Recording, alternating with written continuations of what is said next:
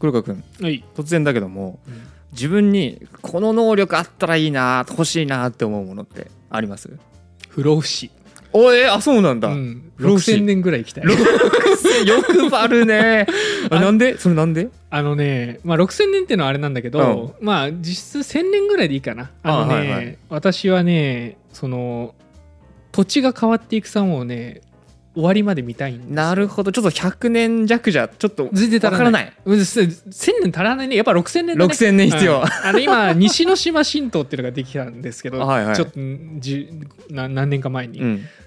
マグマがね海底火山から出て結構それなりの大きな規模の島ができたんですなりましたね。これが一次遷移なんですよ。これから。はいはいはいねどっかから種子が来て、うん。地類ができて種子が来てだんだんだんだん土壌ができてハモシが、うんうんうん。見たい。見たいのよ。6000年いるか。6000年はいるのよ。なるほどな。動物が定着するまでそれぐらいかかると思うのよ。見たいっていうのがありまして、はあ不老不死です不ね老不死があったらいいなと、なるほどな。なぜ民族学じゃないのかっていうところあります。民族も見たいです、うん。はい。そのためによね、うん。んん。そうそうそう。でまあこのねこの能力あったらいいなっていうのはね、こういろいろあるわけなんだけども、浦下君はどうなんですか？僕はですねあのー寝坊しない力。今日ね。ちょっとね。はね意外、はい。マジで。すみません。浦下君が寝坊ね寝坊しちゃいま意した。外ですよ。はい。すみません。いやいや全然誰も困らなかったんで結果的には。あの全ね然大丈夫なんですけいご迷惑をおかけしましたけどもね、はい。頑張ってやっていきたいと思いますのでね。よろしくお願いしますちょっと待ってね台本通りに行くと何だったの？えっとまああの 何が欲しかったの？寝坊しない代わりに。いや僕はですね、うん。まあ、僕はというかね、うん。あのまあ一般論というかねあの音楽をやる上でっていうことで考えた時に、まあ、この能力あったらいいなのね、うん。候補に上がってくるものとして絶対音感ってものがねあると思うんですよ。なんで俺だけなんかファンタジックな感じにしちゃったかな。ずるいじゃんなんか。えなんで？お前だけ浮き足立ってんなみたいないやいやいいじゃない。絶対音感あるじゃん。でも不老不死はないもん。いやだからこそ切実なんじゃないの？ある人はあるのよ。ああそいや切実なのはそっちじゃない？やっぱ卑近だからさうん。いとなんだったら音楽関係の界隈だとさ、うん。絶対音感あともう一個相対音感ってあるよね、うんあるある。絶対音感と相対音感って結構全然違うものじゃん言う本当はさ。だから絶対音感には憧れててずっと近くにいるのに俺にはないってなるからさ、うん。そっちの方が切実じゃない？あごめん俺もそっちの方が切実だと思って言ってた当んだ今 失礼しました、はい、そうなんですよね、うん。この絶対音感、まあ、聞いた音がすぐ分かると、まあ、これほどね便利そうな能力もいやめちゃめちゃ便利だと思う。ないなって思うわけですよ。羨ましいよね、うん。でもそうあの絶対音感って、うん。その限られた人だけが持ってる、うん。なんか特別な能力っていう感じがねするじゃないですか、鍛えてどうにかなるものなのかなとうん思います、でしょ？分かんないじゃん、そういうとこって。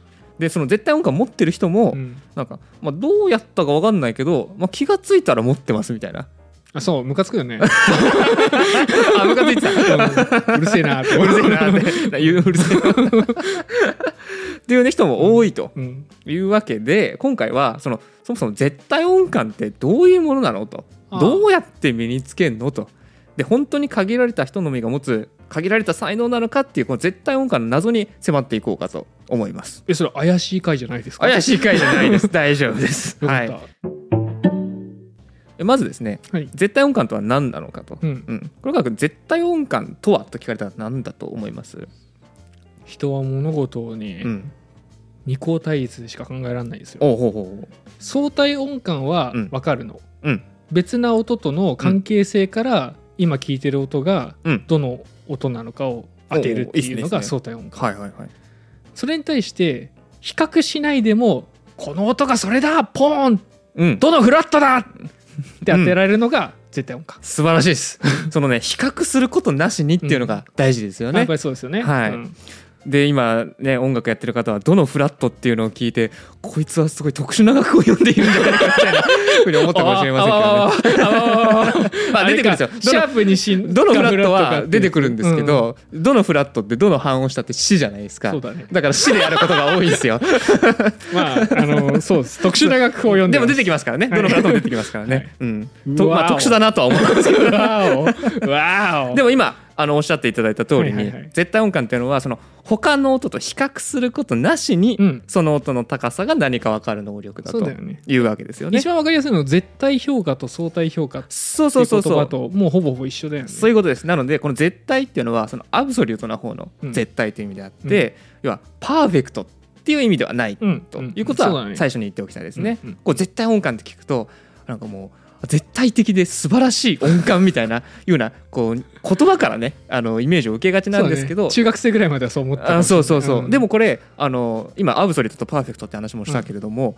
パーフェクトピッチっていう言葉も使われてる、ようなんだよね。広そうなんだ、うん。それはもうどっちかっていうとその素晴らしい。うんうんうんうんっていう意味で能力的な。そうそうそうそう、ん。使われてるんだけど、まあ、学術的にはアブソリュートはいはいはい。の方が正しいですね、うんうん。これで絶対音感というふうに読んでいますと。でこの絶対音感があると、まあ、うん。こんなメリットがありますのがね、はいはい。まあ、いくつかあるわけですよ、うん。まあ、楽器を使わなくても正しい音の高さを思い浮かべて正しい高さで歌い始めることができると、うんうんいいですよね。だって耳で聞いただけの音楽をこう楽器で演奏したりだとか、あと楽譜に書き留めたりとかね。耳コピとか耳コピーとかねいいですよねであと音名が分かるんで、うん。その音名を覚えていって記憶を手がかりに後から曲を特定したりとかね、うん、あとアンプもお楽譜を覚えることですね、うん。これも便利だと。うん。まあだって最強じゃん。これはなんか パーフ言ったらェパーフェクトピッチだよねやっぱりね。言ったらね、うん。音楽界隈ではもう無双できるわけじゃないですすかごいよね、うん。なんかこのね聞いてすぐ弾けるってめちゃめちゃ便利だと思わない？いや思わないはずがない。そうよな そうよね。羨ましさしかないし。そう。僕も楽器をやってますけど、うん。その絶対音感は持ってないんですよ、うん。うん。でもうこれ弾きたいんだけど、うん。楽譜くれって思うことあるのよ。いやそうだよね。そう、うん。まあ、その点で絶対音感があれば、うん。まあ、すぐにね音が分かって、まあ聞きゃ分かるわけだうん。まあ、もちろんその浮かんだ音をすぐに楽器の音に変換するっていう別の過程もあるんだけど、うんまあ、これは練習すればねね。どうとでもなるんで。そっちこそね。うん、いやー絶対音感いいっすよいねや羨ましいですよ、うん。ずっと羨ましいしか言ってない。もう羨ましい話羨ましい話ですよね。あのね絶対音感を持ってる人はその音がすぐに分かる。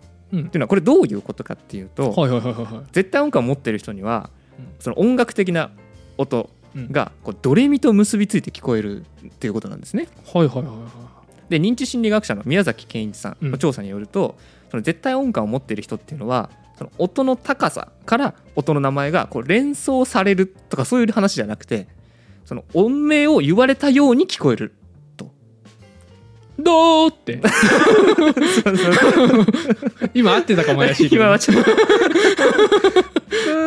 だから「み」かなうん「み」の音だと思うんですけど。ねーってことそうだから僕は今これうん何の音かなっていうのは後から分かるんですけど、連想はできるんですけど「み」というふうに聞こえては来ないんですよね、これは絶対音感を持ってる人との違いなんですよ、絶対音感を持ってる人とは今の音を聞いた時に「み」っていうふうに言ってるように聞こえる「み」っていう言葉で聞こえるんだけど黒川君は「ど」って言ってるみたいな、うん。そんな感じに聞こえてるわけね。バグね。そうバグってるんだけど。絶対音感を不快な気持ちにさせるのには一加減あります。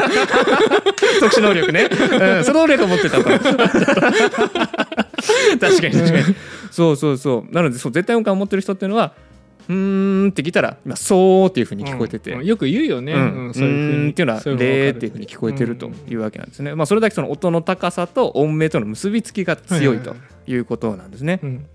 なんでそはの絶対音感の定義なんですけども、まあ、先ほどのようにねあのなんだか分かる能力っていうふうに、まあ、認知するところまでをこう絶対音感だとうん。するの,、あの定義もあれば、うん。その正しい音名で答えられることも含めてこう絶対音感の定義とそういうこともあるようなんですね。まあ絶対音感持ってる人はもうそれだけすぐパッと答えられるので、うんうんでこの絶対音感持ってる人に、うん。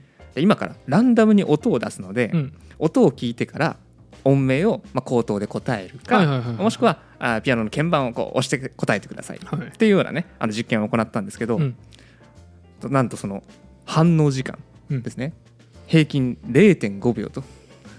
1秒もかかりません、マジか。うん、ほとんどね反射的に正しく答えるそうなんですよ。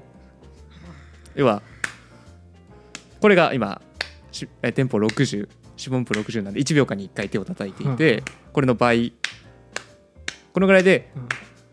ポン何ポン何ポン何ぐらいで答えられると。へえすごいね。すごいよね。うんさっきね浦下君えええみって言ってたそうそうそうそうそう、うん。僕はだから自分の中で歌えばわかるんですけど、うんうんうん。聞いただけじゃわからないんですよ。いいよね。いやいいよ。なんか超音問題なんかうさん。あれ今日ちょっと羨ましがるちょちょいのちょいのなのかなって。い うあそうですね。今日ちょっと羨ましがる回かもしれませんね。でそんな絶対音感、はいはいまあどうやったら身につくのかということなんですけどもこれむ身につく？うんという話をちょっとしていきたいんですよ。あれそもそもそこからよ。そう。今それすごくいいうん着眼点で、タレントじゃないんですかあれ。昔は絶対音感生まれつきのものだとうん。思われていたようなんですね。だと思っ。てましたけどね。うん。うん。こう同じような音楽経験を持っていてもうん。絶対音感持ってる人と持ってない人がいるとはい。いうことになるとやっぱりあ絶対音感ってね限られた人うん。の特別な才能なんだなっていうふうにこう思われるわけなんですけども、まあ、つまりこれ遺伝の影響はあるのか？っていうことをね調査した事件があるんですね。はいはいはいはい、うん。えカリフォルニア大学のシアマック・バハールさんらはですねはいはい612人の音楽家や音楽専攻学生を対象にうん。絶対音感についてこう調査を行いましたと、うんうんあなたには絶対音感がありますか？とうんいうことですね、で自身に絶対音感があると答えた人は、まあ、全体の中で15%でしたと。まあ大体で100人弱ぐらいですね、うん。これで言うと。でそのうちの48%が親兄弟にも絶対音感があると、答えたんですね。で逆に自分自身に絶対音感がないと答えた残りのその85%の人うん。たちは、親兄弟に絶対音感があると答えたのはそのうちの14%でしたと。ああこれは相関ありますね。結構遺伝の影響ありそうですよね。んありますよねきっとね。うんであの遺伝的にその伝わりやすい病気とかってあるじゃないですか。あります糖尿病とうん。かそういうのってあるじゃないですよ、僕その高血圧もらってます。あ本当ですか？そういうのねやっぱ受け継ぐものですよね、でそういう遺伝性の疾患を知る手がかりとして使う、えー罹患同胞相対危険率っていう言われる、まあ、用語がある罹患は分かった。うん、同胞っていうのはまあ仲間の同胞ですね。うが相対危険率、まあ、どれぐらい遺伝するのかとへいうようなあの指標があるらしいんですね。ララ漢ム字の数。うん、ラムダ S って読むのかな？ちょっと読み方はちょっと微妙ですけども。これがまあ5以上あると。うん。遺伝的にあの意味があるとされているんですが、うんうん。まあ、先ほどのシアマック・バハールさんの調査ではこれは7.5となあいやったともうもろじゃんもろですよ。はいで別の調査では15.1とか、うん。15.1また別の人ピーター・グレガーセンさん。うん。これが101人の絶対音感保持者うん。に調査した頃したところその値は20となったと。5以上で意味があるんですよ。確かにね。20ですよと、ちょっとね。うん、うん。ちょっとちょっとそれはどうなの？ちょっとなんかいあれじゃない？偏りがあったんじゃない？そもそも最終対象にさまあそうなんですよ。でうんこれあのー遺伝的な要因だけじゃなくて、環境的な要因もあるよねってうん。考えられるわけなんですよね。うん。要は、えーと親は絶対音感持ってませんと。うん。ただ音楽はやっていましたと。うんうんうん言った環境の中でうん。小さな頃から音に触れ合っていたとか。うんうん耳が肥えてるあそうそうそう、話一緒に楽器弾いたり歌ったりしていた。はいその中で絶対音感をこう身につけていったっていうこともあるかもしれないと。うん。ありそいうわけで遺伝なのかうん。環境か、うん。これあるいはどちらが強いのかと。うん、これを調べたいんですけど、はいはいはい。これどうしたらいいと思います、まああの100人の赤子を用意して遺伝的にあのあれそうなあれ引き継いでそうな子たちと うん。引き継がなさそうな子たちで、まあうん。軍に分けると。うんで彼らを隔離して、うん。その 音楽を教える 音楽に小さい頃から触れさせる子はいはいはい。供たち150人と、うん。そのね才能だけでやっていってもらおうという50人を用意するみたいな。だいぶそのそんな感じどうですか？人生に影響し そうな実験となっていきそそうですけども。でもね、えっと途中まで結構よかった、えっとどこまで？えーと赤子100人拉致するまで。えー、来週来週来週 そしたら最初から間違ってるわ。それだったら。ごめんね。それは違ったわ。違うか。えっと何かというとその遺伝的に引き継いでいそうな子といなさそうな子に分けたいっていうのが大事なところですよね。はいはいこれがポイントなんですよ。ああでそこのふるいにかけるそうです。方法があるよね。でこれが双子を調べたいということなんですねほう。要は双子には一卵性と二卵性があると。ありますね。はい、あのハリー・ポッターに出てくるジョージとフレッドみたいなあの激似双子っていうのが一卵性の、まあ、代表ピン格ですかとこない。ね。あ見てない。あんまりちゃんと見てない。あ本当ですか。薩摩ホグワーツぐらいしか知らない。レガシーでしょそれ。じゃなくてあじゃあ例えばザ・タッチのお二人とかね、はいはうん、よく似てる双子。あ,、ね。れが一卵性ですよね、でその一卵性の双子っていうのは、えー元の元がこう一つの受精卵だった。はいはいものが、まあ、何かしらの要因で2つに分かれてうんうん。生まれてくるっていうことなので、そうだね。遺伝的にはもうほぼほぼ同じとうんいうことになりますと。で対して二卵性の双子はうん。2つの受精卵が、まあ、それぞれ別にあってそれぞれ成長して生まれてくる、はいはいまあ要は兄弟が一緒に生まれてくるみたいなものなので、あの他の兄弟と同じように遺伝的には50%しか、まあ、大体ですけど平均して50%ぐらいしか共有していないと。はいはいはいいうわけなので一卵性と二卵性の間にはこういった遺伝的な違いがあるんですよね。彼ら用意するのでも大変じゃない？絶対音感持っててっていう ことなんで、うん。まあ、ちょっと大変なんですけど、うんうんうん。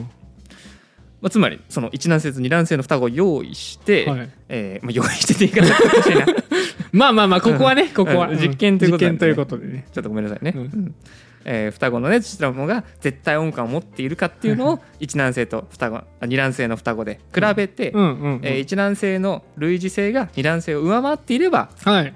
もうどちらもね同じような同じ家庭で育ったとうん。いう前提があればその家庭環境の影響を考慮した上で遺伝の影響があるとうん。言えるわけですよね。そうだね。うん。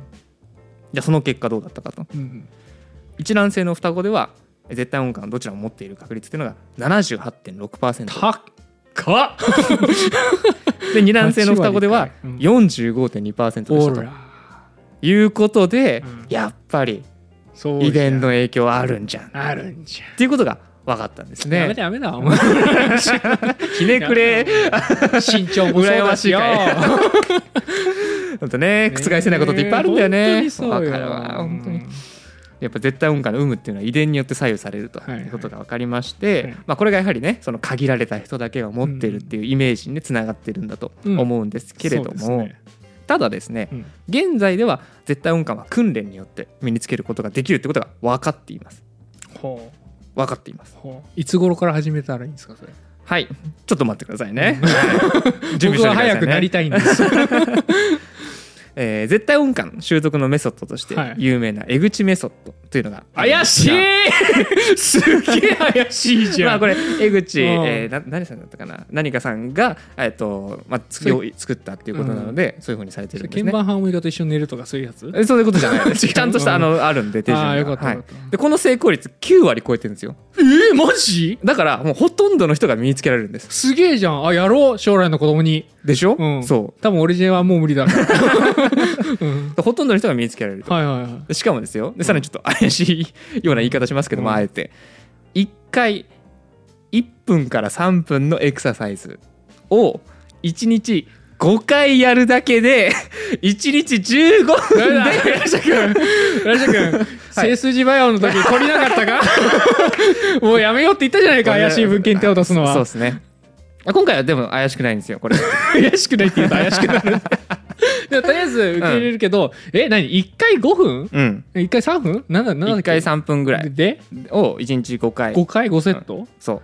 やる。筋トレでも短いぜそれ、そうね、う1日だから多くても15分ぐらい。ん、だよね、ん。はでいいですよっていうね。あマジか。ちょっと軽くご紹介していこうと思うんではいすけど、えーこれ、えー出題者側と回答者側もちろん分かれるので、うん。まあ、2人以上うん。でやるかもしくは1人でやる場合はまあ、そういったソフトを使うとか形式なのね。した方がいいですね。でまずは、えー最初の和音これを聞きます、うん。音が3つ同時に鳴らされるので、うん。この和音を聞きます、うん。でこれを赤の音であると覚えます。うんでこれがで 何の音であるか？うん。うんドレミファソラシドとうち、何の音であるかっていうのはまだ気にしない。とにかくこれが赤の音だと覚えると。でそして回答者っていうのは、えー色のついた旗を用意されているので、うん。今の音を聞いたら赤っていうふうにこうね旗を上げて、うん。また口頭でも赤とうん。答えますと。で、まあ、1日5回って言ったわけなんですけども1回につき大体2 3 0回この訓練をすると、はいはいはい。で正答率が100%になったら次に別の音を足しますでこれを黄色とします。うん。で同じようにまあ赤だったら赤。黄色だったら黄色の音が鳴ったらその旗を上げてその色の名前を口で答えますうんでまたこの正答率が100%になったら次の音と色を足していきます、はいはいはい。でこの次の音を足すタイミングっていうのは前の音を足してから、まあ、大体2週間は空けるようにすると、まあ、記憶を定着させるためとかですね。でこのようにして、えー最初の赤黄色そして残り12種類の音を順番に足していきます。うん。まあ最小で12とかですかね、はいはいうん、でちょっと難航する場合は、うん。えーマックスで22種類足していきますと。まあなので、えー最低14最大24、うん。この音を覚えていくということになるんですけども、色が多様できな。あそうそうそう色々言うのはね。大変なんだけど、うん。でこれと同時に単体の音。さっき和音でしたけど、はいはい単体の音が何であるかっていう訓練もうん。並行して行っていきますと。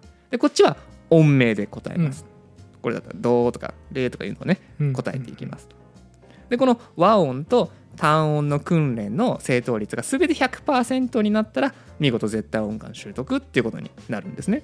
なんか和音の方の訓練さ、うん。人為的にその共感覚を作ろうとしてるような感じするよね。あーあと共感覚っていうのはその音と色との結びつきですね。そうそうなんかよく色と伴って聞こえると。そう、んんん。音を聞いたらそれが色に思われるとか数字に思われるとか、まあほその他いろいろありますけど、はいはいはい。それを作ろうとしている感じするよ、うんそうだね。うんまあでも言ってみてもこれ結構単純なもんじゃないですか。なんか根性論っていうか。いやいやマジでそう。聞いて覚えてうん。もう正答率100%になるまでやるみたいな。とりあえず毎日やれ。そうそうそうそうそう。まあこれだったらね結構。でこれで9割以上の人が身につけられるわけですから、うん。まあ、僕私でもね身につけられそうって思いそうなんですけども、うん。あの実はうん。絶対音感を習得できるのはうん3歳から6歳までと。でしょうね。れているんですよね。そんな気がしてましたよ、はい、うん。えー僕も間に合いませんでした。そうだうねん。惜しいね。間に合わなかったね。うん。残念と。でこのねあの先ほどのシアマック・バハールさんの調査ですね。612人の,、あの音楽家や音楽専攻生に調査したものなんですが、うん。その絶対音感の有無とその音楽的訓練の開始年齢要はまあいつから楽器を習い始めたかっていうことですね、これも調べたんですよ、うんでそうすると絶対音感っていうのはえー4歳未満で楽器を習い始めた人は40%、うん。4歳から6歳で習い始めた人は27%うん。下がってきました。6歳から9歳だと 8%9 うん。歳から12歳 4%12 うん。歳以上だと2.7%と。いうことでもうどんどんどんどんこう下がっていくわけですね。我々はそれ以下ってことですかね。そうです。なんだったらこじらせそうっすね。マイナス。マイナスな影響 にね、うん、で確かに。そうだねなってしまってこう6歳を過ぎるとうん。大きく割合が下がっていくということなんですね。なのでこう絶対音感を身につけたければ、えー6歳までに訓練を開始する、まあ、確実を目指すんだったら5歳までに始めるべきという結論になるわけですよ。それはさ訓練で習得できるって言わない気がする。違うと思う、うん。うん。いやそうだから今言ってくれた通り、うん。その本人がうん。絶対音感ってこういうもんだって理解して、うん。よし絶対音感身につけようってなってる。それ意識できる年齢になったらもう遅い。ん遅い そうでしょ。それだともう手遅れで。違うじゃん。やっぱり、うん。なんでそう絶対音感持ってる人っていうのは、うん。もう気がついた時にはすでに持っててどうやって身につけたか自分でも、まあ、あんまりわからない。っていうことになると。ね。でこれが原因で周りからもやっぱり特別なものをお持ちでしたのねっていうふうにね。ね。なっていくわけですよ。いいリプレーだな でちょっと待てと。はいはいはい。なんで大人は絶対音感身につけられないのかと。そうだよ。そうだそうだと。おかしいだろ。言いたいじゃないですか。うん。でこれは子供と大人ではその情報の処理の仕方に違いがあるんじゃないのかっていうことがうん。言われていますと。でロンドン大学のデスモンド・シー・サージェントさんらがとある実験を行いました。はいはいはい。3歳から6歳の子供たちに、まあ、単純なメロディーうん。簡単なメロディーを聞かせてでそれを3週間後に歌って再現してねと。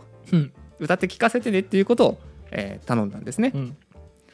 でその結果どういうことが分かったかっていうと小さな年齢の子っていうのは、まあ、その年長の子に比べて絶対的な音符をより正確に再現しましたと。ほう。要は、えーその曲のメロディーの、まあ、節々、まあ、間違ってはいるんだけどこの音めっちゃ正しいよね。ここの音とこの音だけはめっちゃ正しいよねみたいうことがあったんですね。うん。で対して年長の子っていうのはどうだったかっていうと音程などの相対的な音符をより正確に再現することが分かったと。はいはいはいはい。要は音の高さそれぞれ、まあ、ちょっとずつ最初に提示したものとは違うんだけれども、その距離感、まあ音程とは音と音との距離だって話をしましたけどその距離感がより正確だったと。細部にこだわるか全体としてのまとまりを求めるかみたいなそんな感じなんだ、うん。はいはい。まあ、どういうことかっていうとその人は発達の中で、うん。その刺激の絶対的な特徴うん。を捉えるやり方からいくつかの刺激の中で特徴を関連づけてうん相対的に捉える少しスマートなやり方へと、変化していくわけですよ。そうですね、まあ簡単なところで言うと言語の習得もそうですよね。うんあの吸収と比較と分析みたいなそうそうそうそうそうところあるよね要は小さい頃から英語に触れてれば、うんうんその英語を単体で絶対的なものとして学習を行ってたと思うんですけど、うん。まあ、僕をはじめ中学から英語を勉強し始めた人たちっていうのは、日本語と比較しながらこう英語を理解していくわけですよ。うんうんうん。そうだね、うん。主語の次に動詞が来て、うん。ああ日本語と順番が違うなとか、クロスしてるって分かんないって思ったりよそうそう。愛が私はでうん。語が行くなのかと、うん。愛語とスクールで私は学校に行く学校に通ってるなのかというふうにこう日本語を挟んで理解していきますよね。日本語を挟んだ方が楽というかもうそれしかできないというようなその年になったらねそうもう。いうような感じですよね。もうね中1の僕にね日本語情報全く挟まずに英語を勉強しろって言っても無理ですよ。うん無理ですね、でこのように一旦スマートなやり方、うん。まあ、比較するようなやり方を身につけてしまうと、そうではない面倒なやり方っていうのを採用することができなくなる。ということなんですね。うん。でこれが、まあ、音を認知する時にも起こっていて要は絶対的な高さ一つ一つにこう名前をつけて覚える。うん。っていうさっきのね絶対音感習得メソッドの根性論みたいなものよりも、あさっきより高くなったわあ低くなったわ、うんうんうん。で大体このぐらい離れてたわ、うん。っていうような関係性で認知する方がスマートなんですよ。そうですね、うん。てかね多分あの音に対してそのどうだのなんだのっていうのをやろうと、これを身につける訓練を自力でやろうとするとそうなると思う。うんそうだよね。そう。そうそうそうそう。完全にその関係値から見出そうとしちゃうと思う、うん、人によって強制されるからこう身についていくけどもってことだよね。もう沼じゃん。始めた時から。そ うそうそうそうそう。でまあこれが原因となってうん。大人は絶対音感を身につけることが難しいと、うーん。なんかいろんなものに阻まれてますね。そうなんですよ、まあ、だからね早く大人になりたいなと思ってる小中学生のみんなはですねあ僕も絶対音感が身につけられない年になったか。大人になったなと思っていただければとね 思いますけども。いいですね、うん。そのなんか定感の中に。いいな。どういう哀愁があ価っていいな。値観の人ねっていうことですけどね。えーでたまにですね大人になってから、うん。大人になってから絶対音感が身についたっていう方がいらっしゃるそうなんですけども、まあ、これはねどういった場合が多いかっていうと、うん。要は小さい頃に絶対音感が身についていたんだけども、その音の高さと音名音の名前との結びつきをちょっと忘れてしまっていてでそれを思い出したっうんていうパターンがどうやら多いらしいんですね。うん。だから聞き分けはもうずっとできると。なんだけれども、うん。うん。結びつきだけ忘れちゃってたから、そこだけなんとかすればうん絶対音感を思い出せるとうんいうような状態だったっていうことでやっぱり大人になると新たに身につけるっていうことが難しいいでやーそうですね。すよね。音の認知についてもう少し詳しくあのお話をしていこうと思います。はい。実はですね音の高さには2種類あんねんっていうことなんですけども。少ねえな。200であってくアンれって。ミカ口調で言うことじゃない。200であってくれってことなんですけど、まあ、2つの次元があると言われています。はいはい。それぞれ tone height tone chroma と言います。ん height となんだって？ chroma。chroma？はい、と言いますと。ちょっと説明していきますね、うん。 tone height っていうのは周波数に従って連続的に変化する高さのことですと、うん。まあ、要はさっきよりも音が高くなったな低くなったなっていう感じるのは tone height の音の高さっていうのを感じているということです、で対して tone chroma っていうのは音楽の中で使われる音名うんのことです。まあ他の音とは関係なく高くなった低くなったということではなくてその音のうーんっていう音を聞いたらこれどの音だなっうんていうどの音らしさ。はいはい。うーんって聞いたらあファシャープだなっていうのを感じるそのファシャープの音に感じるファシャープらしさうん。っていうものですね。これがトーンクロマだと言って、えードから次のドまで、まあ、1オクターブごとに12種類の音があったわけですけども、その各音にそれぞれの特徴トーンクロマを感じているというわけなんですね。特徴ね。そうですそうです。わかりやすい。まあ、つまりあの音を聞いて音名を捉えられるあの答えられる絶対音感っていうのはこのトーンクロマを特定する能力だとはいはいはいはいいうことが言えるわけですよ。はいはいはいはい。そうですね。確かうん。に確かにでただあの特定をできるっていうのはうん。え絶対音感持ちの人のあ能力なんですけどもトーンクロマを感じること自体はあの絶対音感がない人でもあの感じることができますと。うん。うん。うん。あの先ほどの「うーん」っていう音。これを1オクターブ上げて「うーん」っていう音、まあ、これ「ドド」なんですけど、まあ、これとこれが、まあ、大体同じようなものだなっていうことはあの絶対音感はなくても感じられると思うんですよね。オクターブの音は一緒に感じるっていう話はうんうんうん再三してきてると思うんですけども、だからこれはトーンクロマを感じてはいるっていうことなんですよね。はいただそれが何の音かっていうラベル付けは絶対音感の人だけができると。そうだね。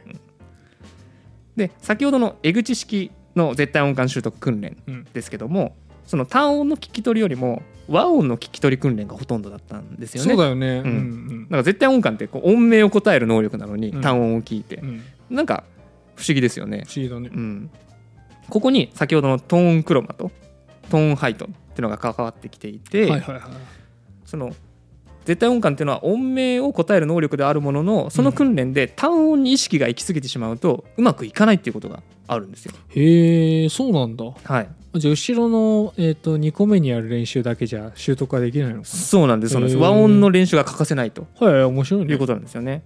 その単音にも、うん。あのトーンクロマその音らしさっていうのはもちろん存在しますと、うーんって音を聞いてどうだと思うっていうのが、はいはいはい。そういうのまさにそうなんですけどもこれがね単音を並べられてしまうと、うん。やっぱり高くなったな低くなったなっていうような、その比べてしまってトーンハイトを感じるわけなんですよね。はいはいはいはいはいはいうんどうしても比較しちゃうんだそうそうさっきどうだったし、あちょっと高くなったからこれ0かなみたいな、うんいうことになっていくわけですよ。はいはいはいはいでこれはそのトーンクロマを感じ取って答える絶対音感とは違った捉え方そうだね。になってしまうと。うんうんうんブレてるよね。そうですそうです。そうです身につけたいものと違うんですよ、うん。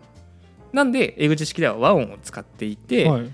最初に覚えた赤の音、うん。これ内訳としてはドミソの音が鳴ってるわけなんですけども、次の黄色の音ドファラなんですよ、うん。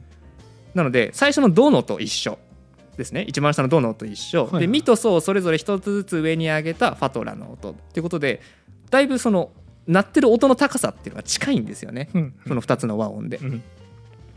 でそうすると、えー小さい子供っていうのはこれを聞き比べてどっちが高いっていうふうに聞かれても最低音が一緒だし、はいはい。似たところで鳴ってるしうーんっていう感じで分かりにくくなってくるんですよ。う。んまあ今の2つだけだったら分かるとは思うんですけども、うん。これが14種類24種類っていうふうに増えていった時に、もうその比較では捉えられなくなってくると。うんいうことでそうするとどうなるかというとその音に対する印象トーンクロマっていうのにこう意識が向いていくっていうことになるんですね。へえなるほどじゃあやるやるべくしてやってたんだ、ね、そうそうそうやんなきゃいけなかったで先ほどの江口メソッドはそのトーンクロマを捉える能力を身につけさせる訓練だったっていうことが言えそうですね。じゃあもう理にかなってますねそうですそうですそうです。まあ、このようにですね、うん。まあ、絶対音感というのは遺伝の影響もありますがうん、うん、早期の訓練によってほとんどの人が身につけられる能力だとそうだね。いうことが言えます。僕らでは手遅れだけど、ね、ちょっと間に合わなかったですけどね。うん。ちょっとはいかな、でその実態は、まあ、うん。トーンクロマを識別特定する能力だったっていうことが分かりました。そうでしたね、はい。まあ、さて、まあ、こんなにね便利な絶対音感ですからぜひ我が子にもね見つけさせたいと思いになったお父様お母様もいらっしゃると思うんですけれどもそんな黒川もいました。はいいましたよね。いました。でそこにちょっと待ったをさせてくだなさいんでや。本当に絶対音感って必要なのっていう話を次回考えてみようと思いますので、はい、来週もお待ちいただければと思います。何やって というわけで今回はここまでとさせていただきたいと思います。はいはい、チャンネル登録高評価コメントなどお待ちしております。お待ちしておりますはい、ではまた次回もお待ちいただければと思います。ありがとうございました。ありがとうございました